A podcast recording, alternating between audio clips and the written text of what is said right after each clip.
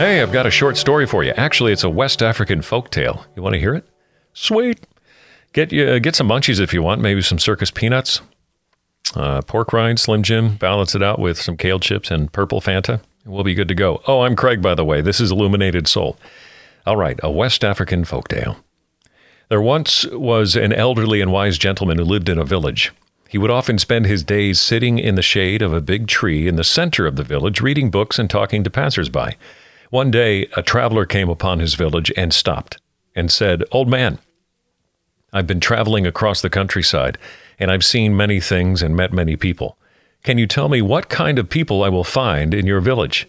The elderly gentleman looked up and replied, Certainly I can. But first, you tell me, what kind of people have you found in your travels? The traveler scowled and said, Old man, I've met people who cheat, steal, and aren't kind to strangers, and people who don't look out for one another. The elderly gentleman looked up and, with a faint look of sadness in his eyes, said, Oh, my friend, those are the people you will find in my village. The traveler kicked the dirt under his feet, scoffed, and marched off towards the village. By and by, as the elderly gentleman continued to enjoy his day, another traveler came walking through the village. Once again, the traveler stopped and asked, Please, kind sir, I've been traveling across the countryside, and I've seen many things and met many people. Can you tell me what kind of people I will find in your village? The elderly gentleman said, Certainly, I can. But first, you tell me what kind of people have you found in your travels? The traveler replied, I have found people who are kind and welcoming of strangers people who care for one another, people who love. These are the people I have met in my travels. The elderly gentleman looked up and, with the faintest smile in his eyes, said, My friend, those are the people you will find in my village. Isn't that beautiful? It's a story about perception. As someone once said, we don't see things as they are, we see things as we are. Hmm, I'm going to say that again. We don't see things as they are, we see things as we are. Things happen to us, we experience negative emotional sensations, circumstances, people, and we, we wonder, what does this mean? Uh, another question could be, well, what do you want it to mean? right? What do I want it to mean? And we find ourselves projecting what we perceive.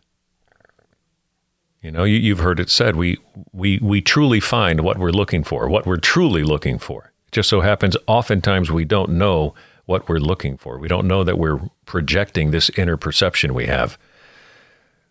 Let me give you a, a, maybe a biblical example of this. Could be the report of the spies in Numbers. You have Caleb who wants to take the land, and he declares that they can certainly conquer the enemy. It's a done deal.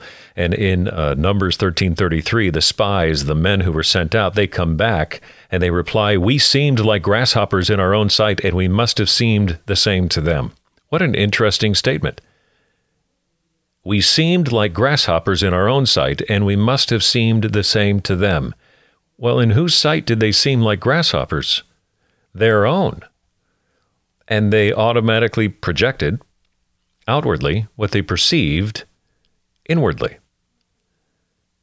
It's like you you've heard it said perception is reality. Yeah, perception is your inner reality, which can manifest outwardly in what we say and do. During my depression years, my mood disorder, the anxiety, all that stuff, my inner reality. I wasn't being honest with it for many years, but it was messed up. my perception of myself and life and God was completely off base. And I projected it. I would always say one thing. I would say I, I have a, such a great distaste for life. And the true thing is, outwardly, I had a great life, incredible wife and two sons and, and an incredible job in radio. It was going great. But yet, I would say I have a great distaste for life. And in this great life, per- perceivably, you know, everything going well relationally, financially, it was just misery. And that's why for many years my wife couldn't understand. I couldn't understand at times. Why am I so depressed? This doesn't make sense. What's going on? And the deeper I got, I would just project this idea of self hatred and worthlessness and life is worthless and God just barely tolerates me. And, and I would continually run that like a projector outward. But it was just the revealing of the film that was running inwardly. Does that make sense? Put it this way, Proverbs 4:23, above all else guard your heart, for everything you do flows from it. Guard your inner person, your mind, your will. Guard your attention, your thinking, your thoughts, your reflection, your seat of emotions and passions and appetites. Guard your heart, for everything you do, the living flows from it. And so I think we project what we perceive. It's and we don't even know know we're doing it, you know? It's just part of the human default. So I have this this little tool. It's a writing tool, a little writing exercise, I should say to help you and me when we find ourselves uh, overwhelmed, dealing with anxiety, depression, just a challenging circumstance, uh, individuals, whatever is going on, what we're really talking about is what's going on in our perception, our heart, and our mind, our attention, and our thinking. And when it seems to be being overwhelmed by circumstances and emotions. It's a simple writing exercise. It even helps me with, you know, I deal with uh, obsessive thinking, OCD, uh, and this exercise has really helped with with clearing my mind and getting down to the root and breaking the um, the brain lock, so to speak, that can happen. And there are five simple questions. Five simple questions. Questions are these: What am I perceiving right now? What am I looking for? What am I thinking? What am I believing? What is my reality? That's it. I'll, I'll, I'll go through them slowly.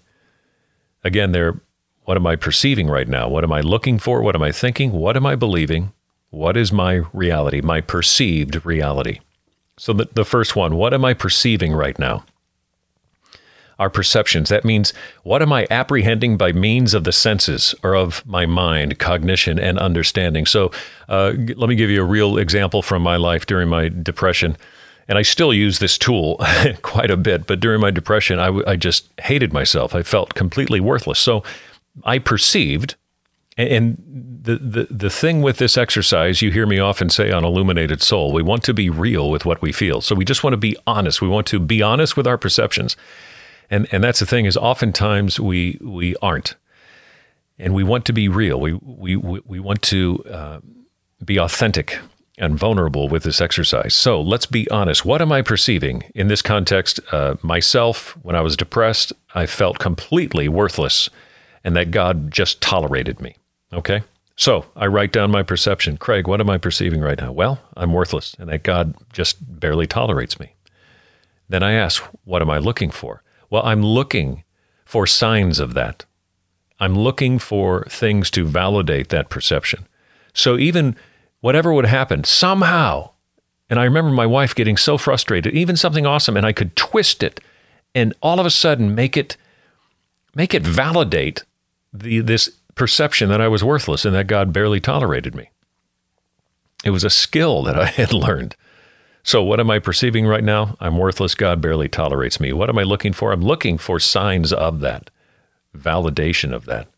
What am I thinking? Well, that's easy. I'm thinking I am worthless. And and God barely tolerates me. And and here's the proof because I've been looking for it.